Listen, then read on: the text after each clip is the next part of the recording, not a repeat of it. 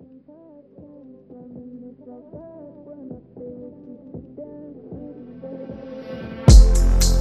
we spoke in past tense,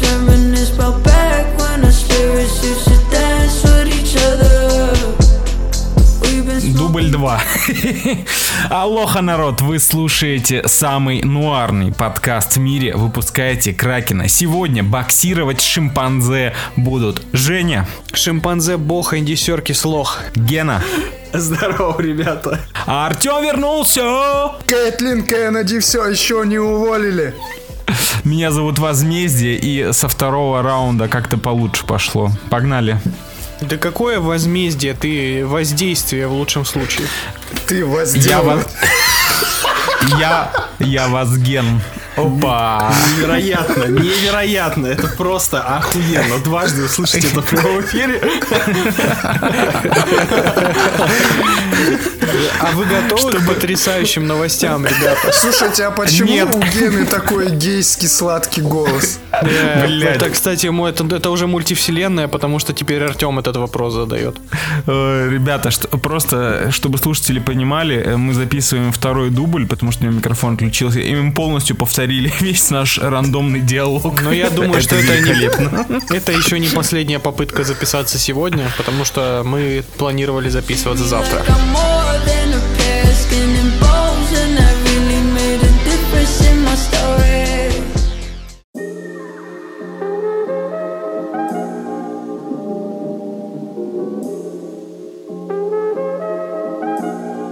Итак, вы готовы к потрясающим новостям?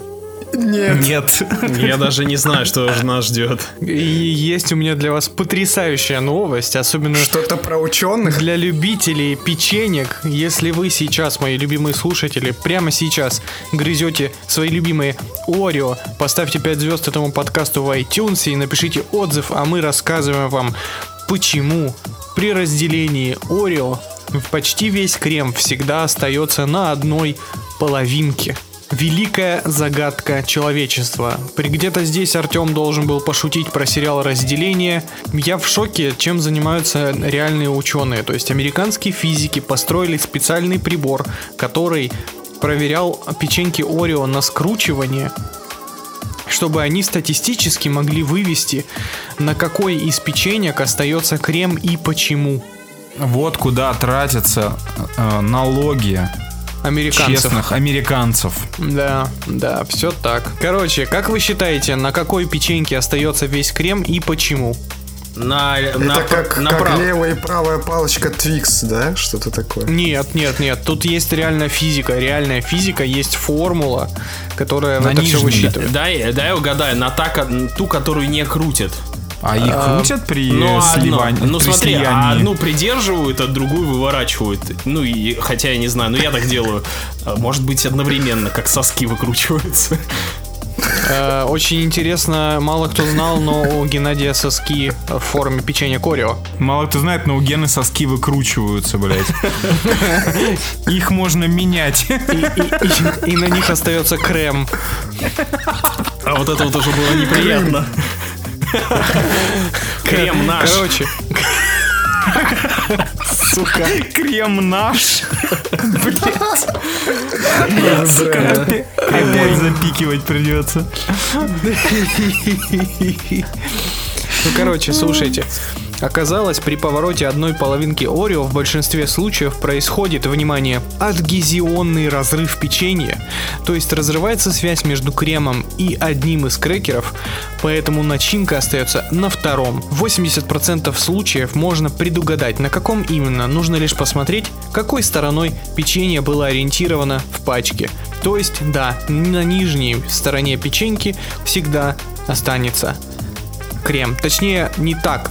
А, Крем останется на нижней печеньке, учитывая то, как они лежали в пачке. Я, у меня есть одна такая необычная фенечка, я очень любил в детстве там и сникерсы, и твиксы, и баунти, и все остальные типа есть слоями. То есть ты берешь, например, баунти, обгрызаешь отдельно шоколад, Да, я только слышал про шоколад, таких извращенцев. а потом ешь в начинку. Э, С, с Марсом было сложнее всего, потому что было сложно обгрызть сначала шоколад. Попасть туда. Спасибо. Бля, Значит, это НДВР было в чате. катастрофически круто. Космически. Я, короче, знаю человека, который сначала верхний кокосовый слой Рафаэллы слизывает. Потом, потом Рафаэллу, там она такая, как вафельная, он раскрывал, раскрывает ее на две части, внутри кушает весь вот этот вот крем, потом складывает две вафельки, съедает вафельку, а потом орешек. э, это Кристофер Нолан. Да, я знаком с ним лично. Мы продолжаем э, развивать наш фан-клуб Тейлор Свифт. Да, блять. Насколько вы помните, мы уже однажды ее вспоминали.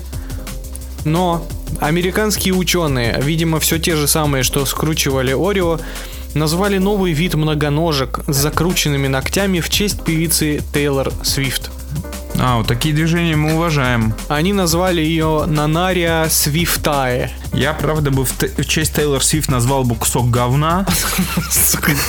А я нет, но ты бы назвал, но уже есть Донта, к сожалению. Давайте попробуем поговорить про музыкальную карьеру Тейлор, Тейлор Свифт. Мне кажется, что ее предпоследний альбом был гораздо лучше, чем последний, а коллаборация с Panic at the Disco вообще не удалась. Алексей, что вы считаете по этому поводу? Э, Я, как э, музыкальный эксперт, э, музыкальный критик, с полной ответственностью заявляю то, что слушать Тейлор Свифт то же самое, что заливать э, килотонны говна себе в уши. Это абсолютно переоцененная э, пизда, которую мы не уважаем, презираем, обтираем. Это, Помните, это, как, как это, недавно Женя обосрал анимешников? Вот что-то подобное э, сегодня. это будет. частное мнение, опять же, это только Алексей так думает. Блять, не надо, не надо полностью наш состав Так выпускать краки. Нет, никто так, Так. не думает. Ты лох, блядь, заткнись, сука.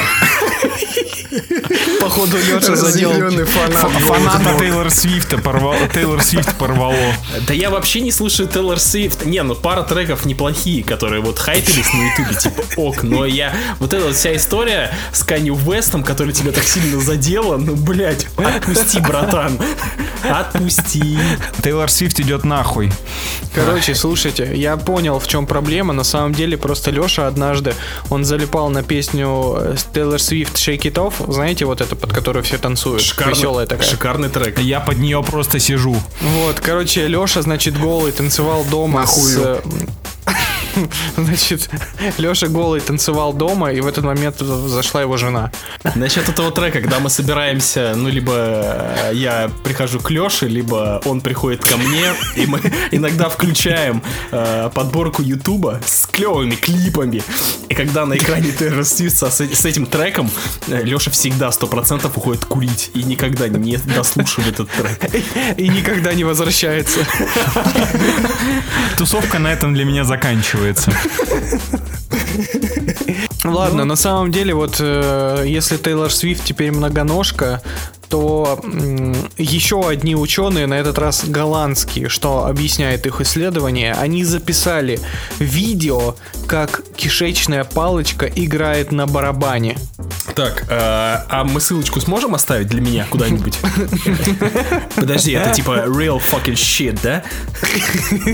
Да. Это новый музыкальный конкурент Канье. Там биты явно удачнее получились. Нет, это новый барабанчик Foo Fighters. Простите, слишком рано, да, наверное? Ах ты пидорас, ах ты гниль, блядь. Ах ты просто, Я блядь. извиняюсь. Вот за эту шутку я извиняюсь. Твой рот, блядь, ебучий байохазард, нахуй. Сука, просто. саркофаг, блядь, на твою голову одеть нужно.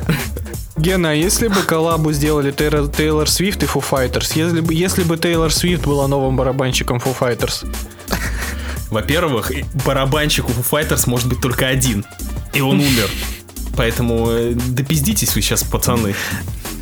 Кстати, я понял то, что Дэйву Гроу очень не везет. Извините меня. Тейлор Свифт может быть барабанщиком Foo Fighters только если остальные участники будут ее барабанить по вечерам. блять. Неплохо, У неплохо. них есть самоуважение, они не будут этого делать. В общем, я бы послушал бы такое, послушал. Так, подождите, Алексей, вы что, хотите сказать, что вам вас Тейлор Свифт не привлекает как женщина? Вообще нет. По-моему, она... Она такая дженерик, знаете, дженерик э, американка. Вот такая с Оклахомы всегда, приехала всегда говорил девочка. в чате, что у Тейлор Свифт воняет пизда. Вот подноготная всплывает. Мне это мечта Леши, чтобы... Я как эксперт. Подвагинная. Блять, я просто мечтаю, чтобы Леха как-нибудь э, на Леху свалилась голая пинка Тейлор Свифт, чтобы он унюхал всю шмонность ситуации. Какой, какая жесть. Просто пипец. Мой Леша, худший кошмар. Леша, давай сыграем в игру э, Трахнул, э, как там, трахнул, поженился, убил. Значит, Так. Те- Тейлор Свифт, Убил. Пинк. Нет, блядь, ты подожди, сука. Те- Тейлор Свифт, Пинк и Артур Пирожков. Пирожков трахнул, Тейлор Свифт убил. А что там, поженился? Ну На ладно, Пинк? Пинк. Серьезно? Я ее просто в браке убью. Братан, э, ты как человек, который в браке, э, ты же знаешь, что можно не заниматься сексом. Хорош, хорош. Мы уже с вами как-то обсуждали про то, что грибы общаются между собой на своем языке. У них есть около 50 слов. Так вот, скандинавские ученые проанализировали ДНК грибов и выяснили, что у них может быть больше 17 тысяч полов. Люди близки к этому тоже. Сле- Следующая новость. Дисней нанимает всех грибов на работу, блядь. Э, Дисней, Дисней вводит квоту на, на грибы в своем офисе. В каждом отделе по грибу. И Netflix снимает сериал про... А, у Чувак. Netflix и так есть сериал про грибы. Опа, надо работать. э, А вот во- мне интересно, сериал про, в сериале про грибы снялись все грибы, всех 17 тысяч полов, или кого-то дискриминировали? А? Я смотрел эту документалку, и там э, автора этой документалки интересовали грибы только под которых можно объебашиться. Соответственно, это было где-то три гриба. Теперь мы знаем, с чем связана отписка 200 тысяч человек от Netflix. Это были... Отписались грибы. Точно, точно, реально. Не видели представителя своего пола и все-таки... Это отписались э, грибы, которые сидели на ногах подписчиков Netflix. Они заставили их отписаться. Слушайте, у меня появилась такая мысль, что вот эти вот все грибы, чтобы, чтобы они сняли свою версию чудаков. Я, я даже не знаю, блять, это будет неинтересно, у грибов нету члена, поэтому все шутки... Гена. да. Гена, ты, ты сейчас оскорбляешь грибов, потому Ну, блядь, что ты извините. просто его не видел. Я вообще-то грибник, блять, я видел все грибы. Гена, Гена, И- а при- теперь представь, а теперь представь, что на самом деле гриб это микроскопический организм с гигантским членом. Ну, ладно, из- тогда извиняюсь перед э, грибом, который слушает нас и у которого большой пенис, прости меня. Ставьте эмоджи гриба в комментариях, если вы гриб. Который притворяется человеком. Боже мой, как мы э, жалко требуем, блять, комментарии на выпуск. Если хотите, ставьте эмоджи гриба, если хотите спешл э, на грибах. Ну, я могу пожарить... Что для подготовки нам надо пойти в лес собирать грибы, да? Я могу пожарить белых, если вы понимаете, о чем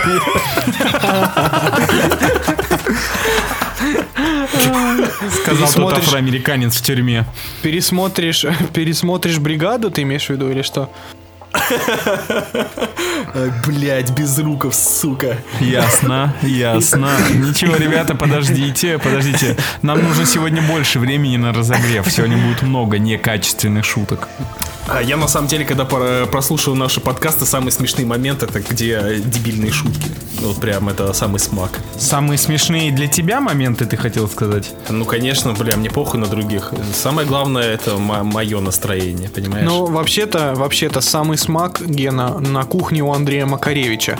Блин, я пытался, пытался пошутить так. Ну, Думал, думал, бля. вы, конечно, молодцы, да. Молод- Это было очень круто, ребята, реально охуенно. Все, кто дослушал до этого момента, вы сильные, вы сильные. Вы можете все. Я Если думаю, вы вы смогли смогли эту шутку. превозмочь вот это, то вы очень сильные. Россияне перечислили самые неприятные сообщения в соцсетях. Вот это уже интересно, давай. Что русские сказали? Я сейчас назову вам самое неприятное, которое мне постоянно приходит от одного типа, который пишет мне, что Чудо-женщина 1984 это великий шедевр. Блять, реально. У Артема есть собственный шизик.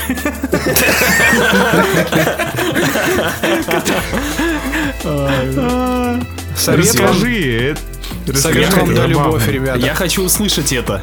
Короче, есть парень, который на протяжении... У вот, Артема э, есть парень, зафиксировали. Вышла два года назад. И вот он с тех пор мне пишет постоянно, что Чудо-женщина 1984 это великий канон, шедевр и потрясающая экранизация комиксов 50-х, где все такое легкое, светлое и детское. А вот, например, все остальное дико сосет. А Ясно. Чудо-женщина это величие. Э, Рано или поздно фанатам Чудо-женщины 1984 разрешат вступать в браки. Но пока нет. Рано или поздно фанаты Чудо-женщины 1984 пойдут в школу. Рано или поздно. Сколько можно уже 20 лет оставаться на второй год в садике? Так, э, самые неприятные сообщения русские назвали. Да там спам-рассылка, э, реклама Сука. товаров и услуг, фото... э, дикпики. Э, Хотя не понимаю, что, что, что, что вам не нравится. Знаете, что самое непри... что меня дико бесит, наверное? Ну, ну, если не первое место, то точно входит в топ-5 самых Ну-ка, бесячих сообщений. давай. Добрый день. И все. Ну а что ты еще хочешь, я не понимаю. Я ненавижу, когда в первом же сообщении не излагают суть вопроса. Ненавижу. Вот недавно, э, видимо, писала какая-то женщина по поводу рекламы в Кракене очередной раз. И вот я принципиально не отвечаю людям, которые пишут добрый день, и все, и ждут, когда ты им отреагируешь, сука, не трать мое время, мне похуй, просто сразу же расскажи, что тебе надо. царь во дворца, вы посмотрите не на надо него. доброденькать мне. Возм- Вот ты только что сделала мой добрый день чуть злее, блядь. Никогда так не делайте, дорогие слушатели. Просто будьте как Окко, заходите на биржу и без вопросов покупайте рекламу, да? Пачками, вот, да, респект ока. М- У меня тоже есть бесячий вид сообщений. Я частенько продаю вещи на, на Авито. И у меня стоит проектор на Авито. Типа, он стоит, ну, давайте будем называть 10 тысяч рублей. И мне приходит сообщение. Куплю за 2 сейчас. И О, я обожаю эти сообщения, да. Меняю на Realme X9 AGHI. Даже без добрый день, блядь. Он сразу предлагает 2000 рублей. Охуенный парень, блядь. Пизду Мне- отсюда. Меня, меня больше бесит сообщения на Авито другого характера. Ну, допустим, п- там, предположим, что я продаю iPhone, и, например, там в описании э, объявления я обычно все пишу. То есть там модель, объем памяти, э, год, год покупки, э, чек, там, ну, короче, вот всю-всю-всю информацию. И, допустим, я там пишу, там, iPhone XS Max на 64 гигабайта, там, 2017 года, ну, а- например. И всегда находятся люди, которые пишут сообщения. А что за iPhone продаешь? Или там типа, а сколько объем памяти? А какого года он? А типа, чё, ну и короче, такие вопросы, которые просто хочется ответить, чел, открой объявление и прочитай, пожалуйста. Потому что у нас народ не любит читать, ты понимаешь? Они не любят читать. Буковы. Я- Много букв. Я сталкиваюсь с этим каждый день.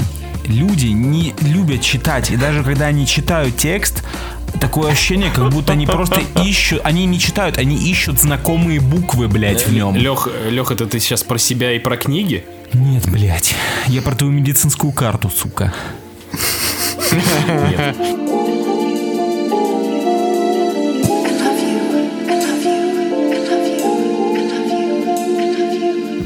Друзья, мои дорогие, я сегодня даже немножечко нарыл э, киноновостей. Да, я понимаю, вы в шоке, вы в шоке. Я тоже в шоке. Предлагаю их не обсуждать просто.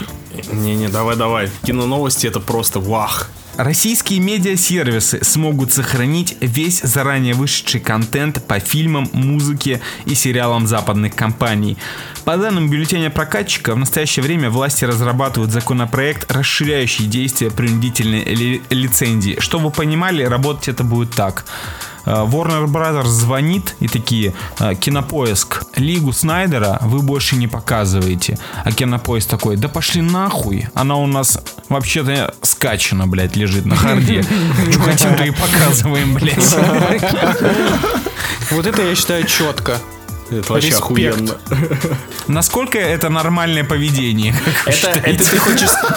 Ты хочешь сказать то, что Человек-паук... э, как он там сейчас называется? Нет пути домой. Нет пути домой, который до сих пор идет в кино. Я до сих пор могу его найти в Санкт-Петербурге. Будет идти еще тысячу лет. Да, да. Нормально, меня это полностью устраивает. Русские кинотеатры такие, мы перестанем показывать вам Человека-паука, нет пути домой, только когда вы нового нам привезете, суки. Не, на самом деле я считаю, что это нормальная практика, потому что а, наверняка, наверняка э, вот, вот этот уход всех западных э, компаний и кинопроизводителей, он нарушает э, какие-нибудь юридические соглашения по поводу поставки контента с э, онлайн-сервисами. Сто процентов. Ну да, потому что договор-то подписывается на год, скорее всего. Да, если не больше. И учитывая все риски и все потери, которые понесут, при том, что, окей, давайте смиримся с тем, что кинотеатры сдохнут через два месяца, но вот онлайн кинотеатры хотя бы на стареньком еще будут жить. Но я все-таки предлагаю кинопоиску, чтобы они ушли, они все-таки повесили э, пиратский флаг, как говорится, на свою корму. И просто типа давали скачивать э, по торрентикам все остальные новинки. Доктор Стрэндж Камрип, бесплатно. Ой, бля, чисто было охуенно. Смотри, Доктор Стрэндж и мультивселенная безумие вместе со всем миром на кинопоиск HD. Блин, мы ведь реально Доктора Стрэнджа месяца, наверное, три не сможем посмотреть, да, нормально? К июлю, ты что, там же 45 дней окно. Я помню, я помню, было время, когда, типа, э, нужно было ждать, ну, пиздец, какие-то там, знаешь, полгода. Ты, э, ты уже совсем не на хайпе, ты уже забываешь, что в- уже кадры из нового фильма, новой части начинают в, в нет просачиваться, и выходит хорошее качество. Молодцы, чё, блядь. Дорендерили. Какого числа Доктор Стрэндж выходит, кстати? В мае где-то. По-моему, 2 мая, если не ошибаюсь. Да просто уже так похуй, что и не следишь за этими Ну, датами потому что- премьер. Потому что вышло все везде и сразу, на самом деле, ребята. Идите и смотрите. Чуваки, вот я вам честно скажу, э, по большей части мне это в принципе похуй, но для нас, как для контент-мейкеров, ну это, это неприятно. Я честно скажу, тот же самый Морбиус, я бы его бы уже обсосал бы, понимаете? Ну ты понимаешь, что по сути для нас ничего не меняется, просто Ну вот да, мы сейчас Сдвигается дата релиза. мы сейчас вот этот лаг в 40 дней пропустили, как бы на Бэтмене, грубо говоря. И вот с начала релиза Бэтмена все остальные фильмы будут теперь выходить э, с тем же интервалом. Все. Ну, единственное, то, что нам усложняет жизнь возможные спойлеры, то есть, когда выйдет Доктор Стрэндж, 100% э, западный интернет начнет сливать какие-то кадры, Да. и там могут быть очень такие важные кадры в Стрэндже, поэтому надо будет, конечно, очень аккуратно путешествовать по интернету. Бля, бедный Артем. Вообще мне больше всего обидно, что я такие дорогущие фильмы не могу смотреть в кино в IMAX. Вот это самая большая проблема. Я тут понял, что можно же сходить в антикинотеатр, например, и посмотреть того же Бэтмена там. Да это залупа, там, блядь, эти проекторы за 2000 рублей от Гены, блядь. Гена, Гена продает свой онлайн-кинотеатр, блядь. Ой, онлайн-кинотеатр. Ну, короче, хуета это ваши антикинотеатры, Ну, блядь. реально. Антикинотеатры, где тебе пулю в лоб пускают, блядь. Лысый мужик. Приход, Куценко. ловишь. Ладно, по- поехали дальше. И сейчас новость, которую я хотел бы обсудить э, с точки зрения ситуации в целом. На 19 мая намечен повторный прокат э, Волка с Уолл-стрит в наших кинотеатрах. И я хотел бы с вами поговорить вот о чем. Повторный прокат фильмов. Я, у меня немножечко есть вопросы к западным кинокомпаниям, то есть новые фильмы вы нам не даете смотреть, а старые, пожалуйста. Что за херня, блядь? Ну, типа, где Не, ну логика? знаете, повтор вот таких почти свежих фильмов. Ну, то есть Волк Уолл-стрит не прям древний, типа, нахер он нужен в кино, я его и так помню. А вот когда старенькие фильмы показывают, тут я в последний раз на «Гладиатора» ходил. В кино вам не- было вообще пиздатенько. Ну, вам не а кажется- до этого на первого «Чужого». То есть, ну, это крутая штука, когда можно посмотреть от- отреставрированную версию.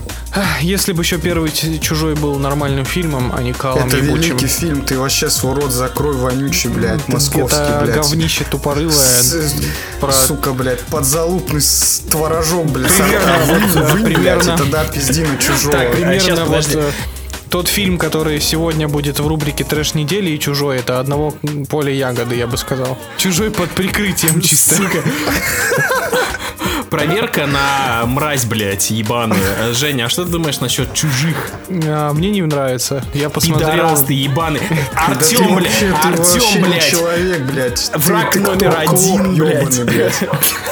Да это ж тупня, это обычный боевичок такой чисто. Э, Разовой категории. Слушатели, я, ненавижу Женю. Это ж чисто тупняк вообще, я не понимаю, типа, ну, обычное кино. Я был недавно на фильме 2000, ой, 2020 года и про- прекрасно провел время. Это на вопрос, что у вас по поводу а, проката не новых фильмов? Нормально, нормально. Но а, если это в определенных кинотеатрах и не в широком прокате, типа, знаете, вот я против брата, а, который пошел реально, ну, типа, крупным а, показом по всей стране. Его можно было найти Согласен. в каждом кинотеатре. Вот это вот он, хуерда, он по-моему. до сих пор идет. Да, да, он до сих пор идет. Просто вот э, мне нравится в некоторых кинотеатрах типа искать какие-нибудь там, ну типа, может быть, европейские фильмы, которые э, немножечко я обошли согласен. прокат. Это типа ок, даже можно посмотреть не новое. Но вот это вот, это вот хуйня, которая, блядь, реально у брата идет больше сеансов, нежели чем все, все там. Давайте начнем с самого начала. Брат и брат 2 это говно ебучее. Очень громкие высказывания сегодня присутствуют, дорогие зрители. В любом случае, ставьте лайк за честность. Давайте, если мы шлифуем э, этот торт с говном, слой я еще дам о том, что Земфира полная хуйня. Ну тут я согласен. Ну тут я тоже согласен, но единственное, что первый альбом Земфиры еще пойдет, а вот то, что она, ну короче, позднее творчество, это прям лютый кал. Ну и на этом мы, в принципе, замечательно закончим киноновости, дорогие друзья. На том, что Земфира кал. Суммировали. Вот Земфира мне не нравится, а вот Земфира в шоколаде, это вкусненько. Если что, если что, я говорю... Литвиновой тоже нравится Земфира в шоколаде. Сильно-сильно. Шутки из 2005 блядь. 2005, кстати, тоже кал, ребят.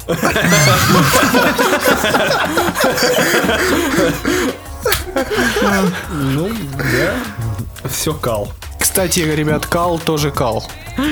Все, давайте, раз мы заговорили о Кале, Женя, предлагаю тебе... Поговорить про Бэтмена? Пиздец, ты сейчас ты столько людей уже взбесил. Уже.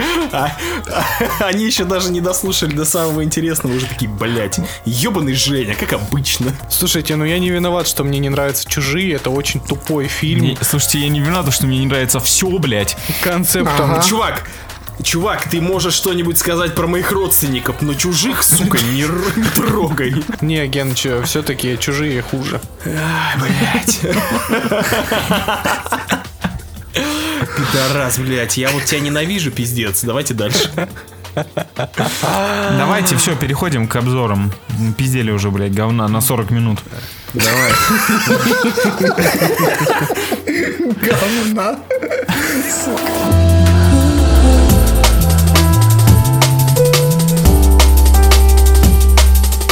Ребят, значит, э, сегодня, сегодня в вашей любимой рубрике э, трэш недели будет э, сначала на самом деле у меня был заготовлен один фильм под названием Шлюха клоун. Но, но в один прекрасный вечер я увидел другое кино, у которого на данный момент нет оценки на кинопоиске, кроме моей э, единицы. А также у этого фильма оценка 3,0 на IMDb из, э, поставили 213 человек. Этот фильм называется, точнее, за него, значит, э, Кинопоиск просит с нас 300 рублей.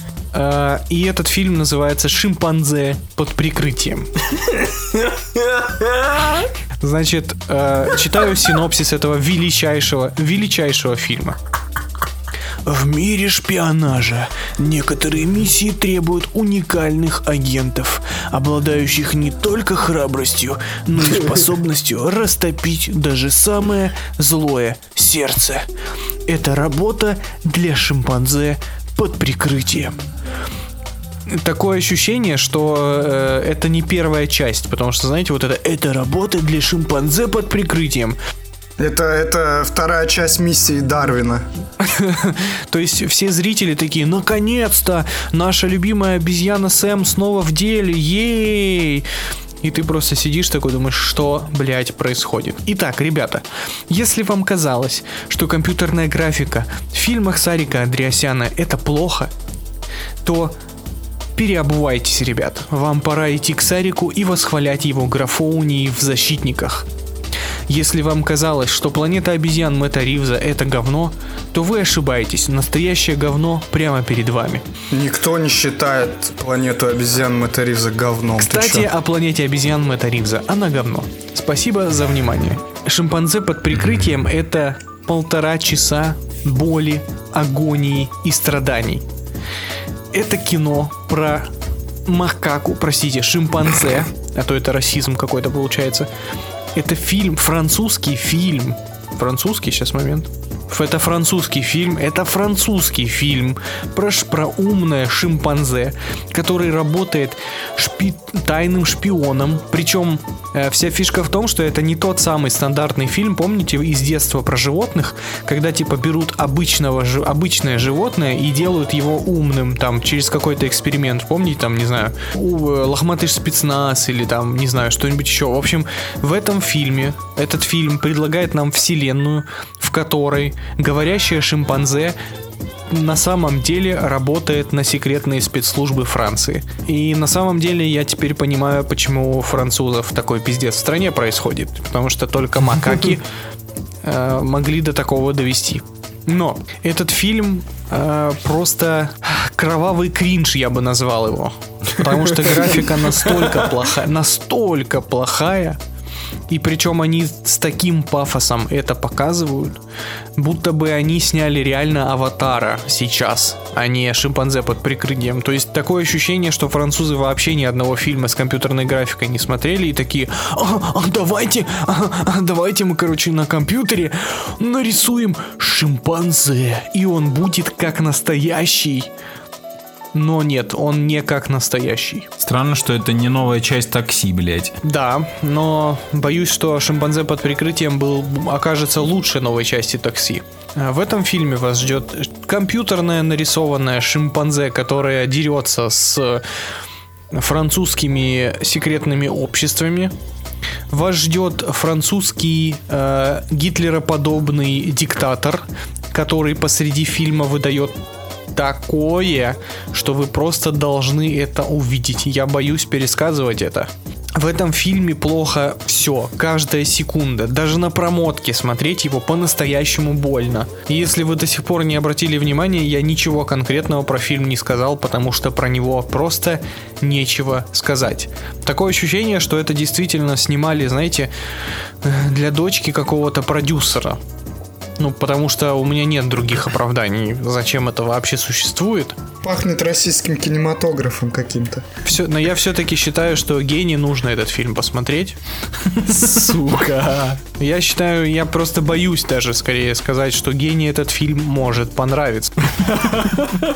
Я ищу плюсы в каждом фильме, заебал. Ну, мы помним, Гена, мы помним, если фильм снят, то это 6. Если смонтирован, то 7, напоминаем. Кстати, кстати, я э, вставлю сюда. Я, значит, недавно посмотрел фильм Эрин Брокович, и я был на грани того, чтобы поставить 5. Эрин Брокович, реально. а чё- Тебе не нравятся сильные женщины Но, на поста- экране? но поставил 6, поэтому если, если будет какая-нибудь возможность, я потом об этом расскажу, но не сегодня. но, но, но поставил, поставил 6, потому что фильм все-таки снят. Потому что фильм все-таки сняли. Ну, короче, ребят, шимпанзе под, под прикрытием, э, я считаю, что каждый человек должен посмотреть хотя бы трейлер. Вот прямо сейчас пойдите и посмотрите на это. Хотя бы. Вы понимаете, насколько мы глубоко в жопе, блядь?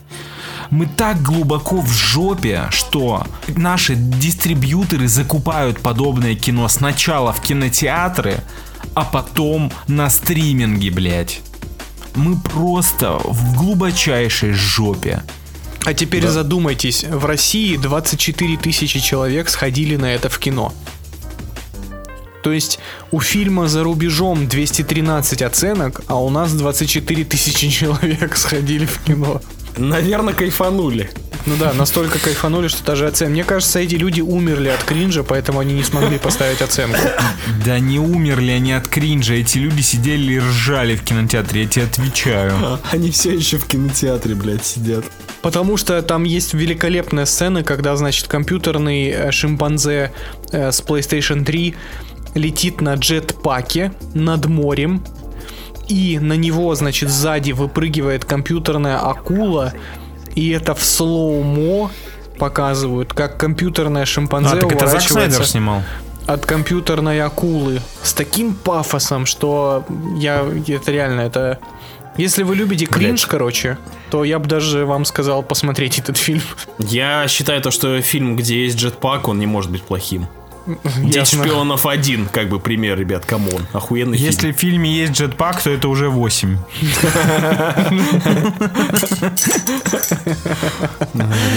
Ма- То есть у шимпанзе под прикрытием будет 9? Я вообще ничего плохого не услышал. Ну, шимпанзе, да, типа там летает на jetpack е, чё? Это же GTA San Andreas, да? Ой, блядь, а? Такой, конечно, молодой человек, блядь, с приколом. Вообще-то молодой человек с приколом это э, Эллен Пейдж. Бум, блядь. Это Эллиот Пейдж. Эллен Пейдж колонизировалась. Бля, это слово просто потрясающе придумано. во-первых, ребят, это уже лучший подкаст, реально, номер один. Поэтому слушатели, блядь, вам повезло, вы попали в историю.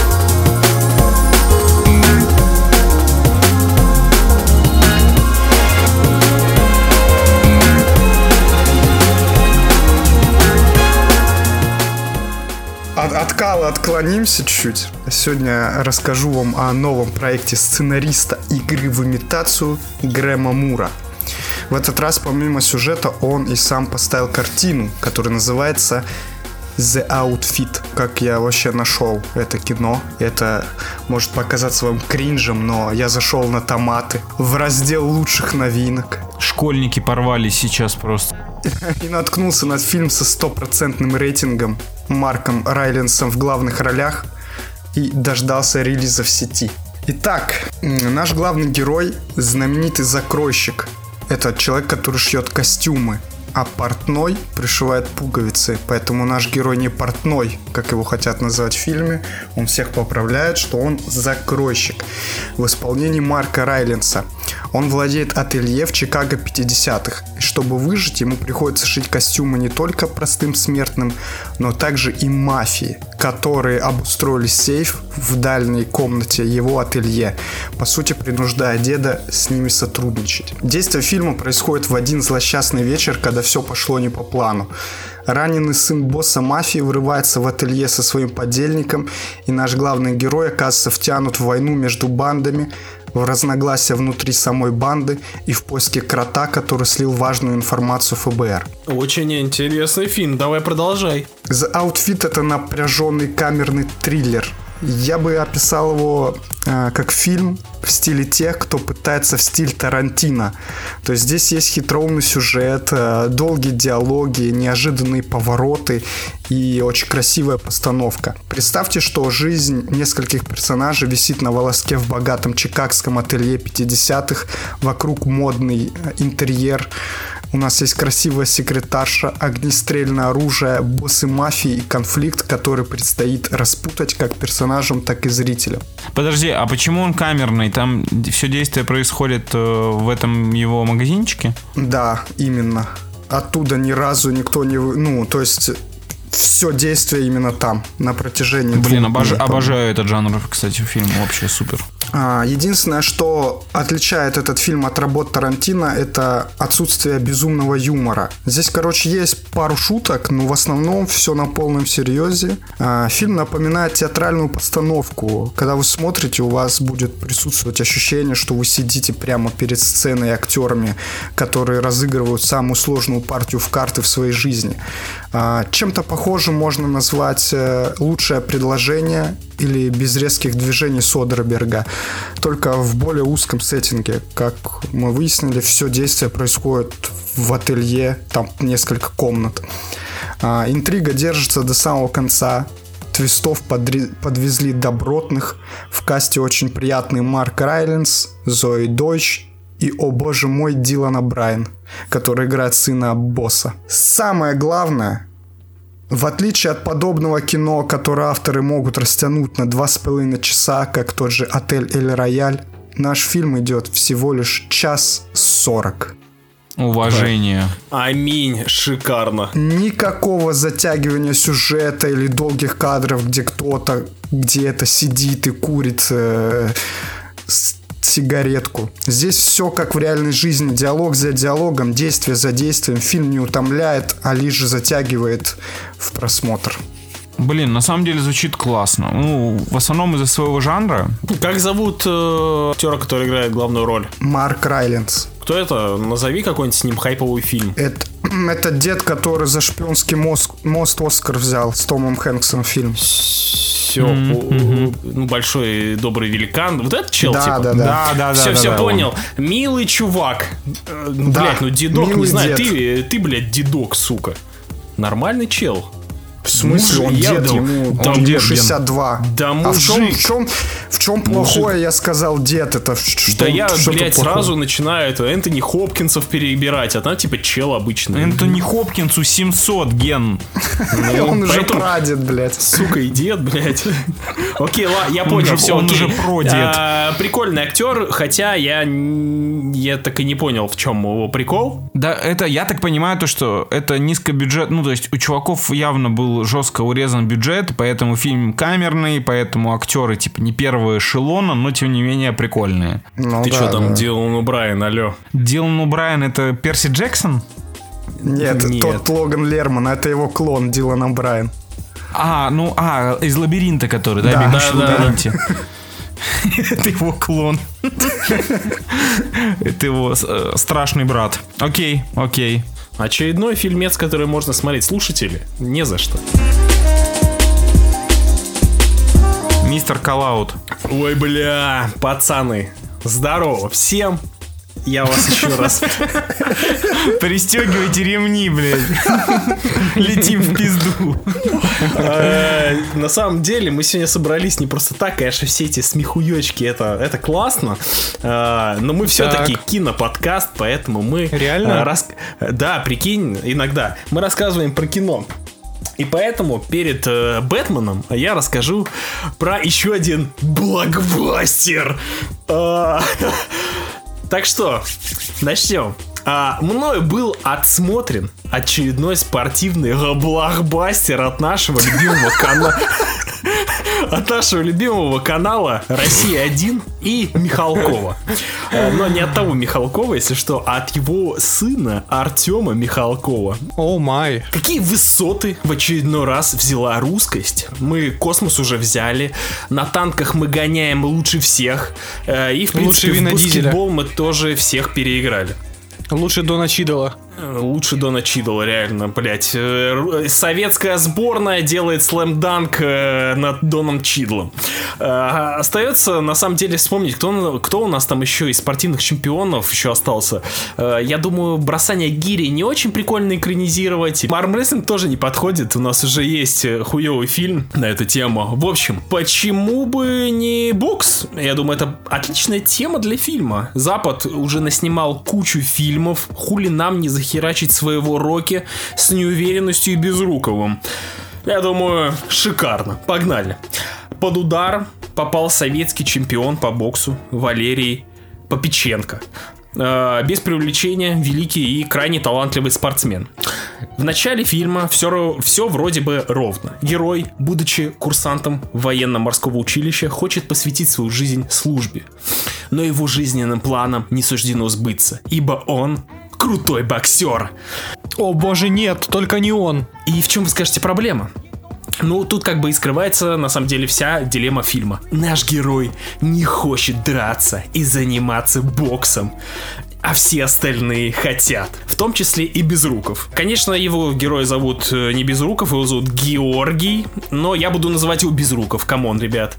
А, если бы перс- персонажа Безру... Если бы персонаж Безрукова был бы героем какой-нибудь игры, в графе о персонаже была бы аннотация в духе Это пиздатый тренер с очень хуевым характером э, Любит орать и пить лимонад В общем, Представь- охуевший типок Представь, э, если бы в Dark Souls был класс персонажа без руков.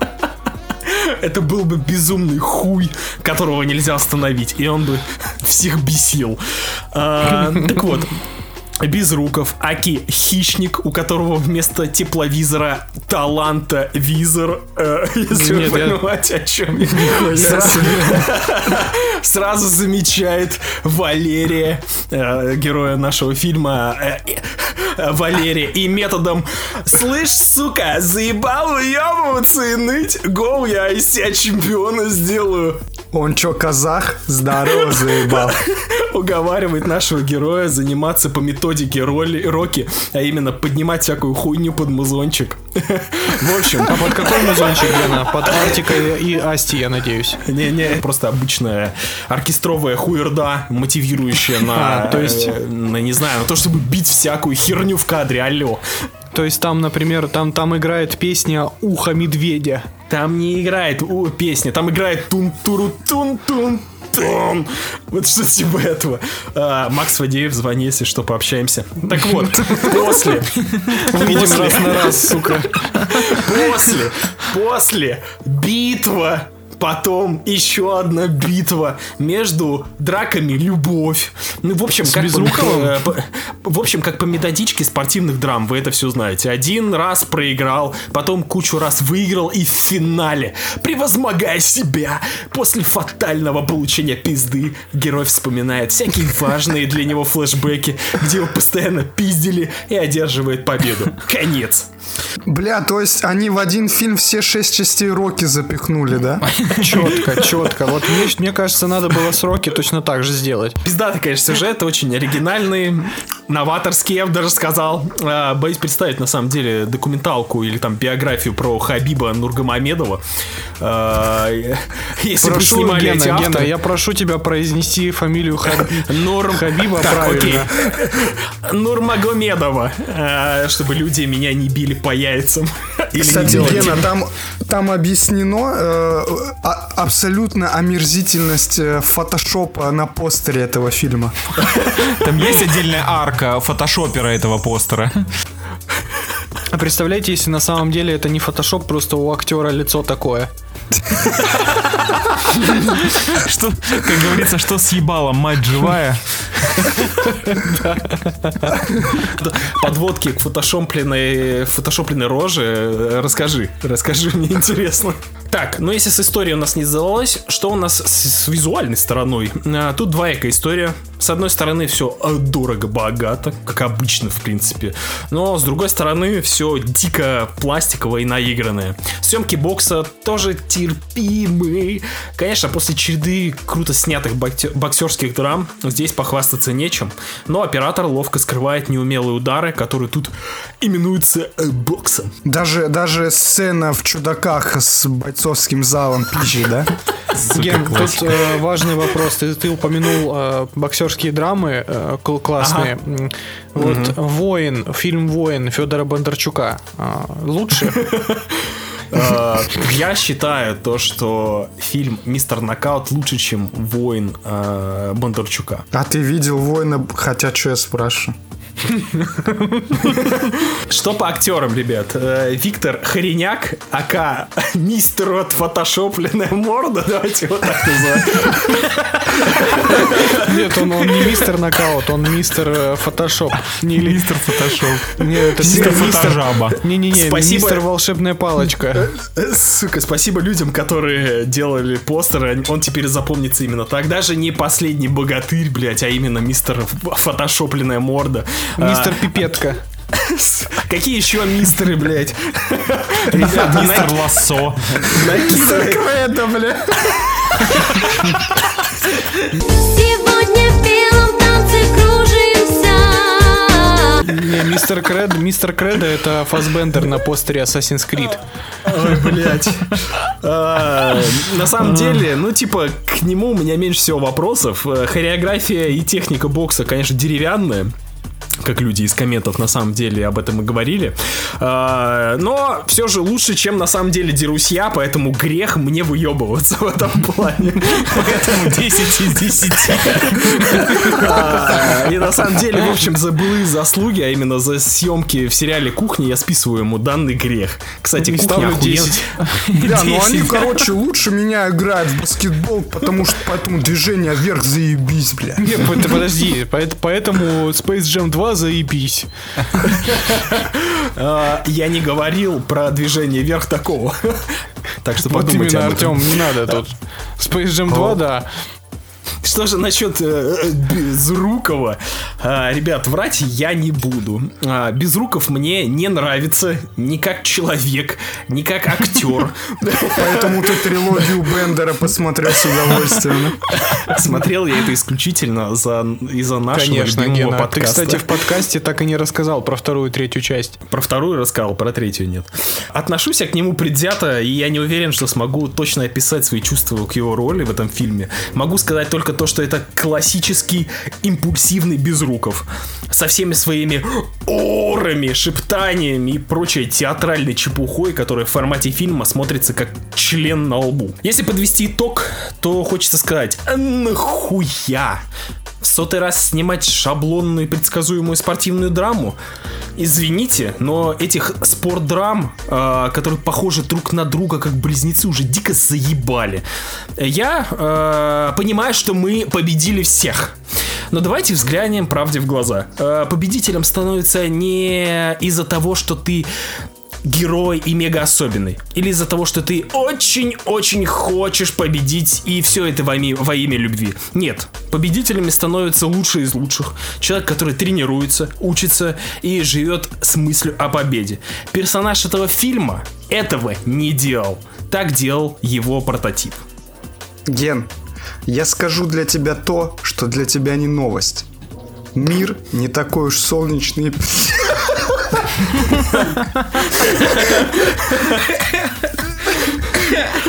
Я пытаюсь придерживаться мысли, что все-таки солнышко да осталось. Ну, правильно, без руков солнышко российского кинематографа, все правильно. Без руков, блядь, без руков российского кинематографа, блядь. Если у вас вопросов нету, погнали дальше. У нас к тебе вопросов очень много, Геннадий, но ост- оставим. Да, да, это 9 баллов, все, уговорили. Ген, сколько баллов ты поставил мистеру нокауту, скажи честно? Я не помню, вроде шестерку. Да, 6 баллов. Бля, ясно.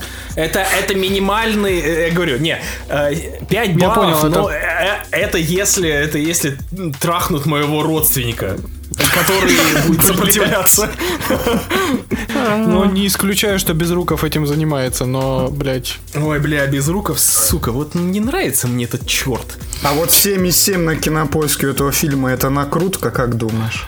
Да хуй его знает, Я думаю, у Comedi- у. Comedian еще не вышел обзор, поэтому это вполне, я думаю, нормальная оценка. Это классический и безопасный фильм для россиян. Там, я клянусь, там даже были сцены, когда а, главный герой такой, типа, я не буду драться, все дела. И ему такие говорят, сука, ты же должен биться в финале против немца, а мы должны ему показать, типа, кто здесь главный. Не как вот тогда, мы не должны опозориться. Ты такой думаешь, еб твою мать, ну... Я, я, я понимаю, что нам нужно все, всем отомстить и показать, что СССР, ну просто охуенный, вообще Россия просто, бля, ну, ну просто ахуй. Ну как-то выглядело все мега пошло, наигранно и нахуй это смотреть, нахуй. Хотя вот, ну постер забавный, постер прикольный. Сейчас Гена такой, хотя, в принципе, ну фильм-то сняли как бы. Хотя, в принципе, ну как бы это фильм-то и нормис. Смотри, Хотя, в принципе, я- 8. Я, я так, я так считаю то, что э, моя шестерка, она просто уничтожительна для любого фильма. Но, Ясно. но, но, э, ну снят он, ну типа норм. Понятно. Все, давайте, у Гена, у Гена начались стадии торгов. Ставьте, ребята, ребята, ребята, чисто закреп- закрепляйте. А, у меня есть порыв посмотреть последнего богатыря, все три части. А, но я не уверен, что это нужно слушателям. Если вы заинтересуетесь в подробном э, ревью Анализе. этой, э, анализе э, этой трилогии, я вполне могу посмотреть, рассказать, что ж там на самом деле наснимали. И, и я вполне допускаю мысли, что мне понравится. Э, Ген, э, ты забыл Мы спросить... уверены в этом, Ген. Ген, Ген, ты забыл спросить, а твоим коллегам по подкасту это надо? Блять, коллега, я думаю, коллеги не меньше меня хотят узнать. Чтобы не тратить на это, сколько там, 2, 6 часов? Ну, come on, я готов пойти на это, ребят. Короче, если хотите анализ последнего богатыря от Геннадия, ставьте избушку на курих ножках в комментариях к этому выпуску. Благо ее нет, да?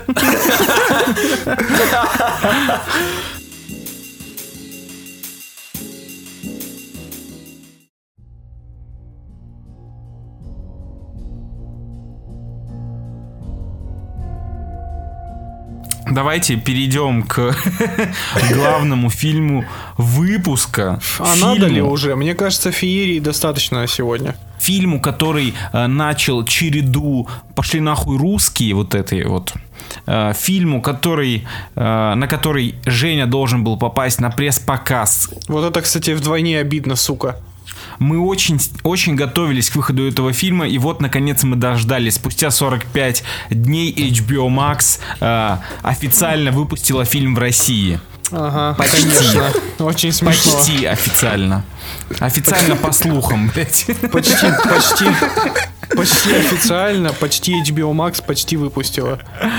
Короче, э, Бэтмен Мэтта Ривза. Э, я не буду долго размусоливать про сюжет, о чем фильм, только скажу то, что это третий год э, работы Брюса Уэйна в качестве Бэтмена. Он молодой, тупой и грустный, блядь, грустный. Итак, главное, что я хотел сказать по поводу Бэтмена Мэтта Ривза, э, эта мысль прям не покидала меня, наверное, после первых полутора часов. Это комикс, которому очень сильно мешает нуарный триллер, и это нуарный триллер, которому очень сильно мешает комикс. Вроде бы этот фильм лучше всех врубается в атмосферу Готэма. Он отлично показывает Готэм.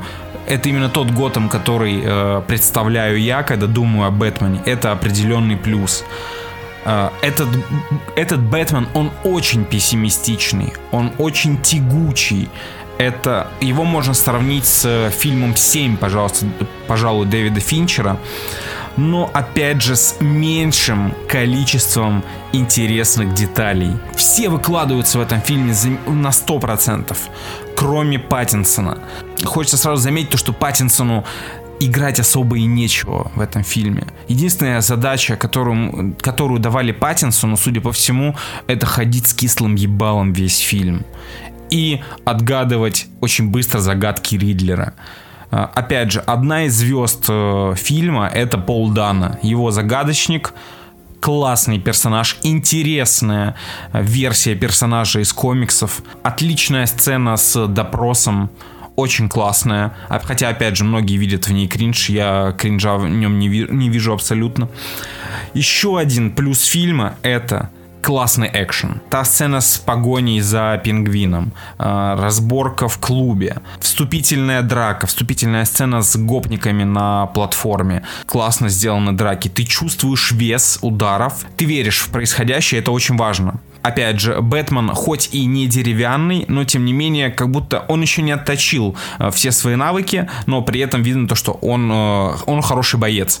Э, Когда говорили о том, что в этом фильме много детективной составляющей, э, нам напиздрюнкали, потому что, да, детектив в этом фильме есть, но, опять же, то, как Бэтмен э, находит зацепки, ну, это у него занимает примерно полторы минуты, полторы секунды. Бэтмен Мэтта Ривза — это очень тягучее трехчасовое полотно, очень стильное, с отличной игрой актеров, но почему-то оно неубедительное. Вектор, сюжетный вектор смещен э, в сторону мафии, что лично я считаю в фильме э, про Бэтмена, фильм называется The Batman, не очень правильным ходом. Этот фильм обманывает ваши ожидания, но обманывает ваши ожидания в не очень, плоху, э, не очень хорошую сторону. Этот фильм, как я уже сказал в начале, не до нуар и не до комиксный фильм. Я не знаю, что пошло не так. Но я могу сказать то, что на протяжении трех часов несколько раз мне становилось э, очень скучно. Я ждал, и я, я пытался себя заставить полюбить этот фильм.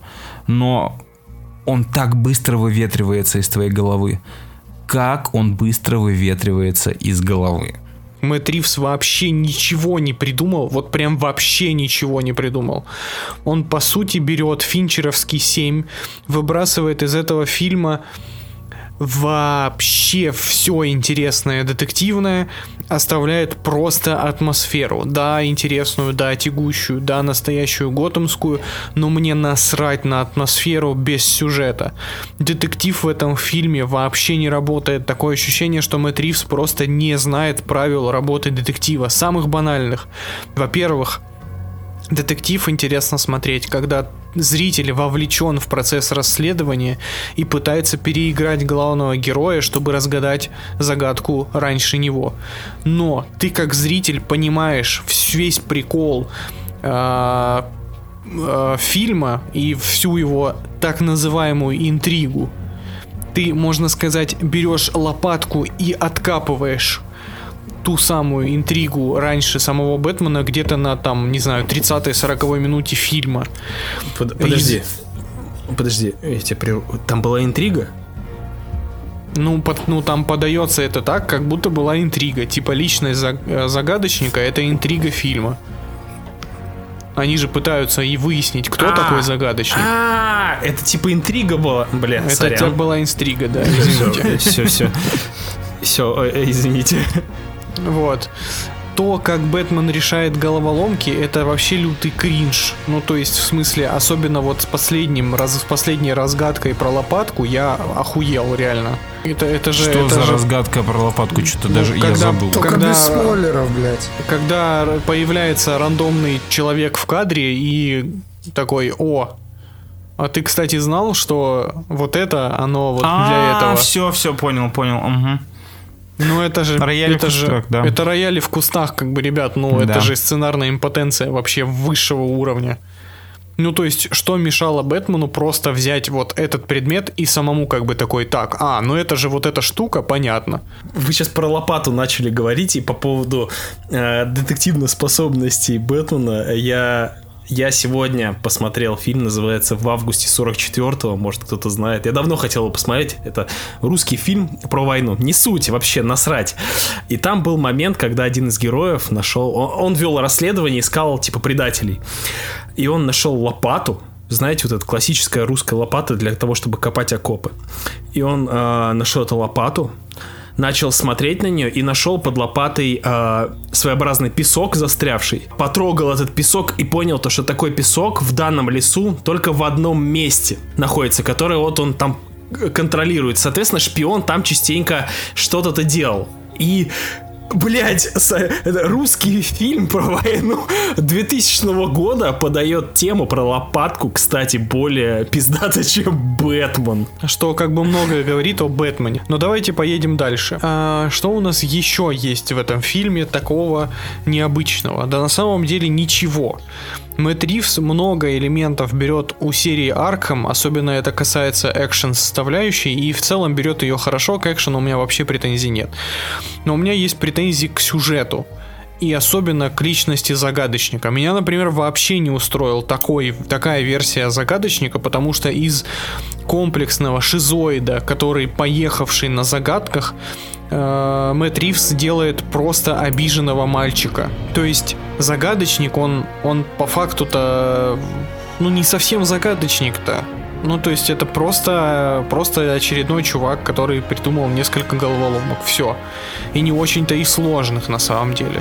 И непонятно, зачем они для загадочника сделали вот эту приколюху в стиле пилы. А там были, там были загадки, там были головоломки. Ну, Они как бы он были, же- но они решались так. Ой, так это вот это. Через минуту. И ты такой... И больше всего меня выбесила вот эта вся тема с Эль Рато. Ну, то есть, вот этот, А. все, вся, весь вот этот сценарный крюк про Эл Рато нужен был только для того, чтобы снять погоню с пингвином. Ну, то есть, это ж каким надо быть дегроидом, когда ты стоишь в костюме летучей, блядь, мыши, читаешь загадку такой, типа, хм, Артем, закрой уши, хм, это же мышь с крыльями. И ты такой думаешь, интересно, а кто у нас в комнате мышь с крыльями? Я даже не знаю. Блять, ну это, это же реально, ну то есть хочется голову пробить э, фейспалмом от этой тупости. Я согласен, то, что многие загадки выглядят очень-очень-очень натужными. Очень натужными. Только для того, чтобы убедить нас в том, что смотрите, э, он реально загадочник. Я понимаю, почему они не дают зрителям возможность их разгадать. Потому что, по сути, эти загадки, они... Ничего не значат. Как бы... Они, да, они ничего не значат. Эти загадки решаются с помощью рояля в кустах.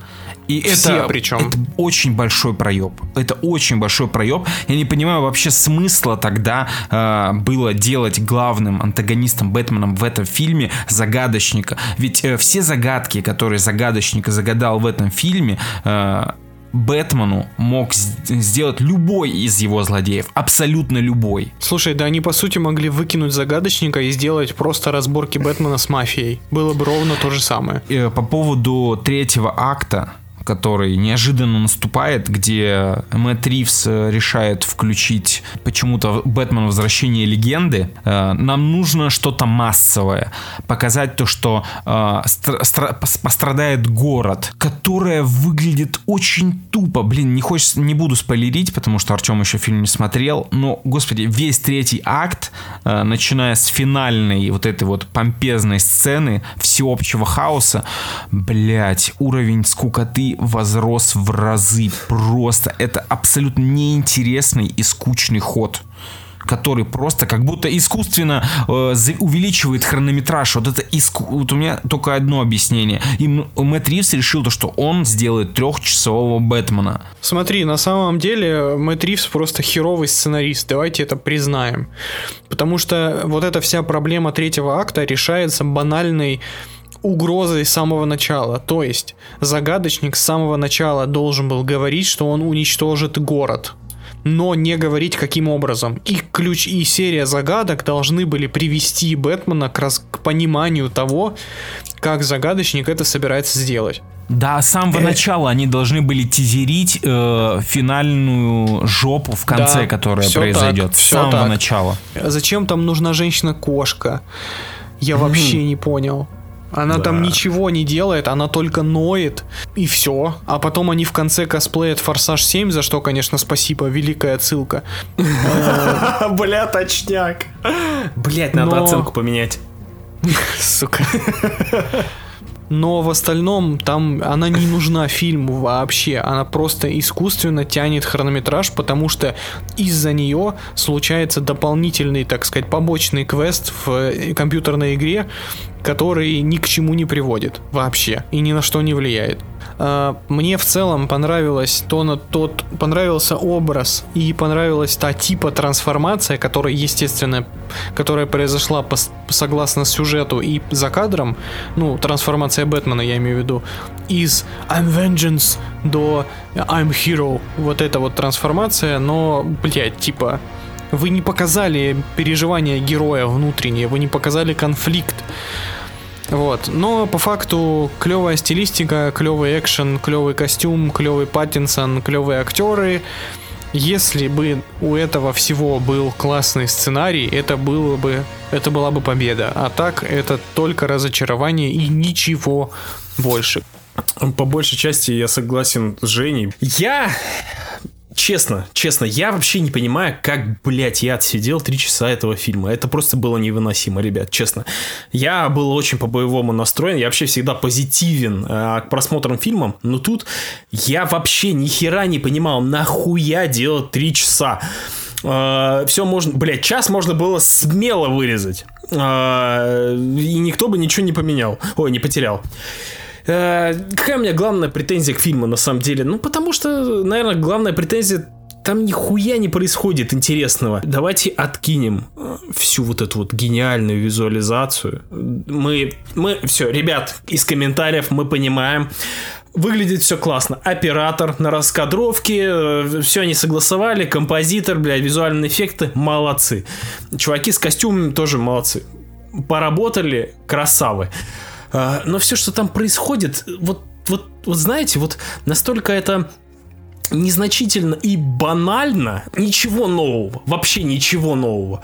Унылый Бэтмен, говняные загадки, ну типа экшен норм, хотя давайте, ну, если у нас тут есть э, чуваки, которые любят э, Бэтмена против Супермена, я вам скажу то, что лучшие экшн сцены, которые снял За- Зак Снайдер с э, Бэтменом, все еще не сняли. Можете расслабиться перед просмотром Бэтмена. Там все, ну, нормально, но, но просто нормально. Вот, по поводу злодея, ну, типа, блядь, я не знаю, вот образы мне очень нравятся, мне костюмы пиздец понравились, блядь, Бэтмен, ребят, э, реально, что в отличие от других фильмов, Бэтмен, э, ну, Паттисон большую часть фильма ходит в костюме, это прикольно, типа, он мало ходит в образе грустного эмо парня, который все хочет вернуть 2007, но у него никак не получается, А, он ходит в э, костюме Бэтмена с э, странным каменным выражением лица, блядь, пытается какую-то информацию выведать. И иногда бьет рожи.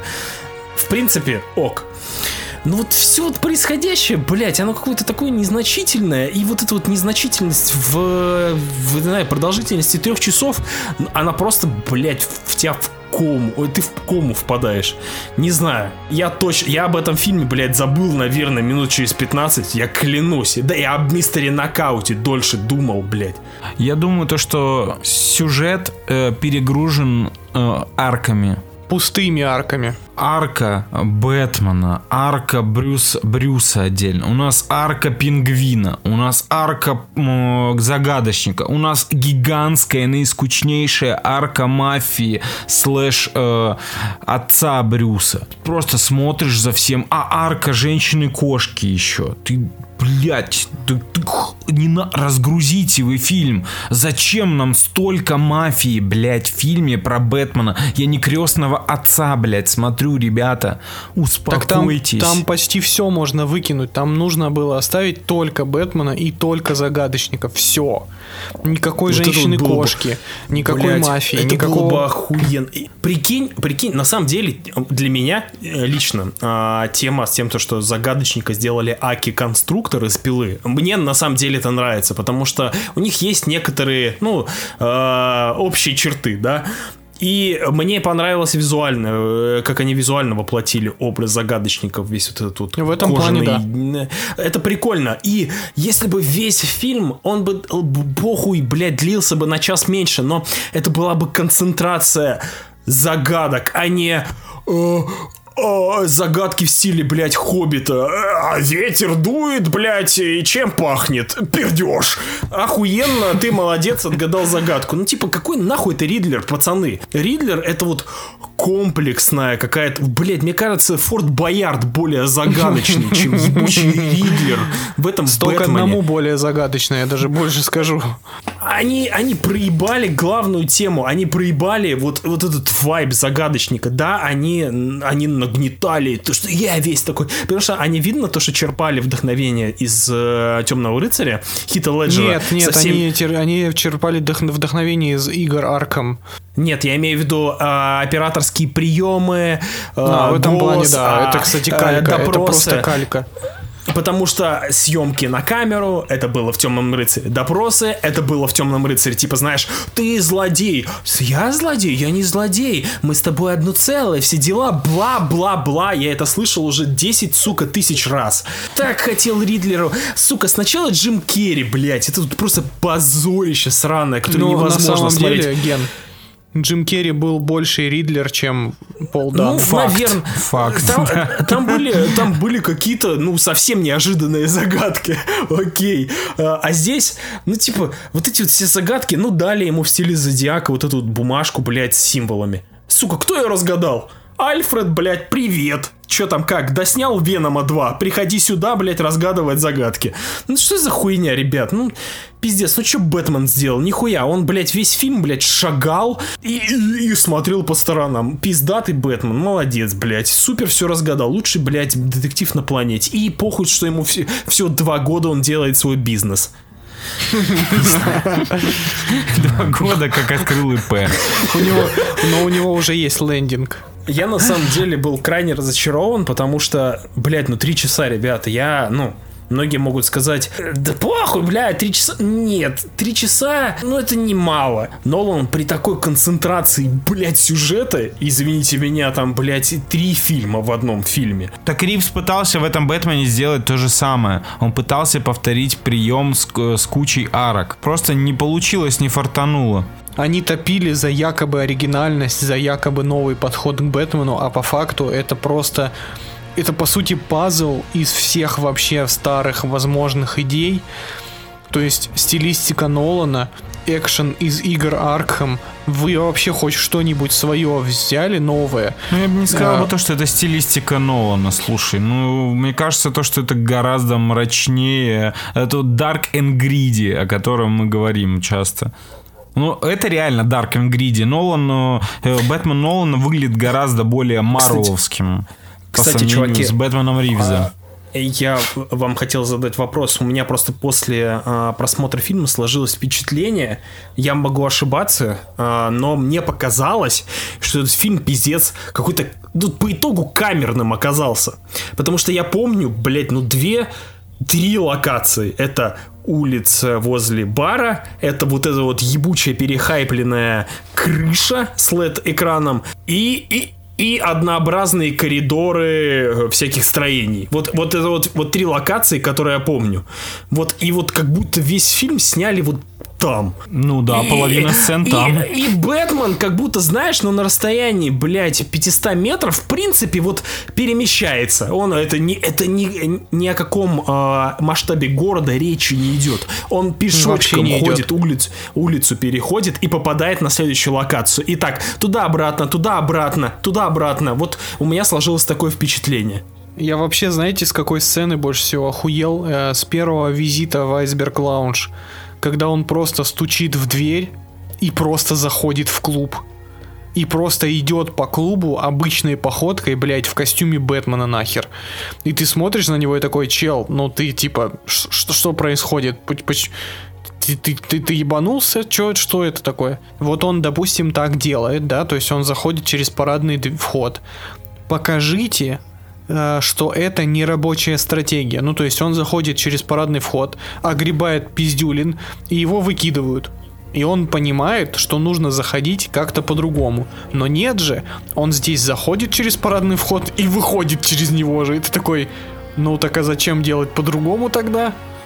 Типа ты бы мог просто пингвину смснуть, Как правильно заходить в хату. Подытоживая, вот все, что мы наобсуждали в спешле про Бэтмен, ничего не изменилось. Наши рейтинги, наши вкусы, наши любимые Бэтмены вообще не изменились. Бэтмен Мэтта Ривза не меняет глобально в ситуацию с экранизациями Бэтмена вообще никак.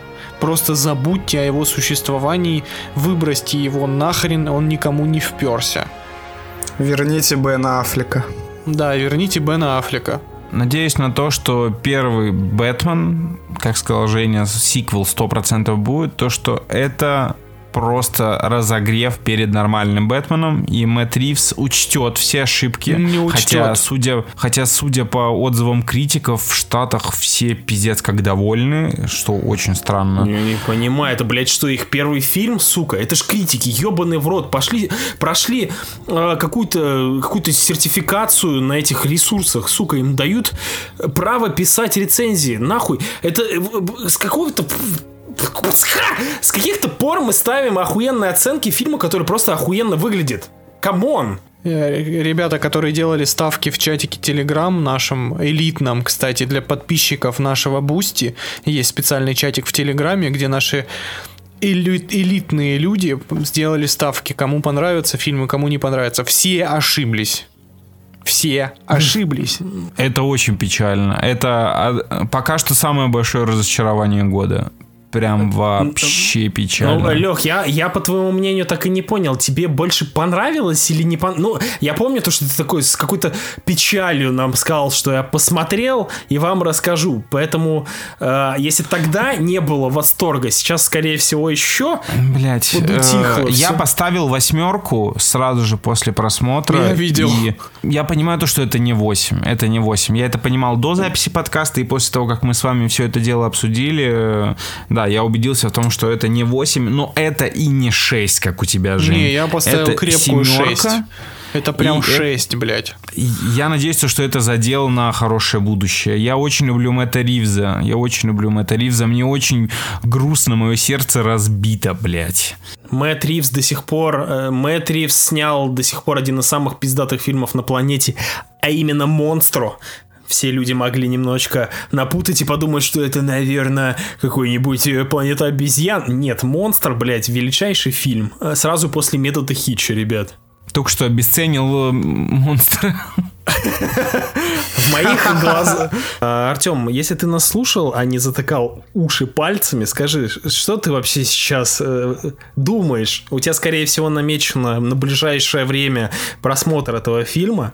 А, Я думаю то, что мне вообще абсолютно насрать на ваше мнение. Я в понедельник с лютым кайфом посмотрю этот фильм. Наивный, наивный мальчик, Не, наивный не, подожди, мальчик. ну, подожди. Я, вам, абсолютно не верю, пацаны. Я уверен, что мне понравится. я представляю, я представляю, кстати, я прекрасно понимаю Артема. Я бы тоже на его месте не хотел бы верить в то, что мы здесь наговорили. Но Вообще, я- вот если... Я не представляю, что было бы со мной, точнее, не, я прекрасно представляю. То есть, представьте, Женя мог пойти на пресс-показ. Он пришел бы с пресс-показа, обосрал бы нам этот фильм. Мы такие, ой, блядь, Женя, токсичная собака, блядь, как обычно, обсирает кино. А потом мы берем, смотрим фильм и охуеваем от того, что Женя был прав. И он бы сейчас сидел и говорил, бля, я ж вам говорил, блядь, дебил, еба.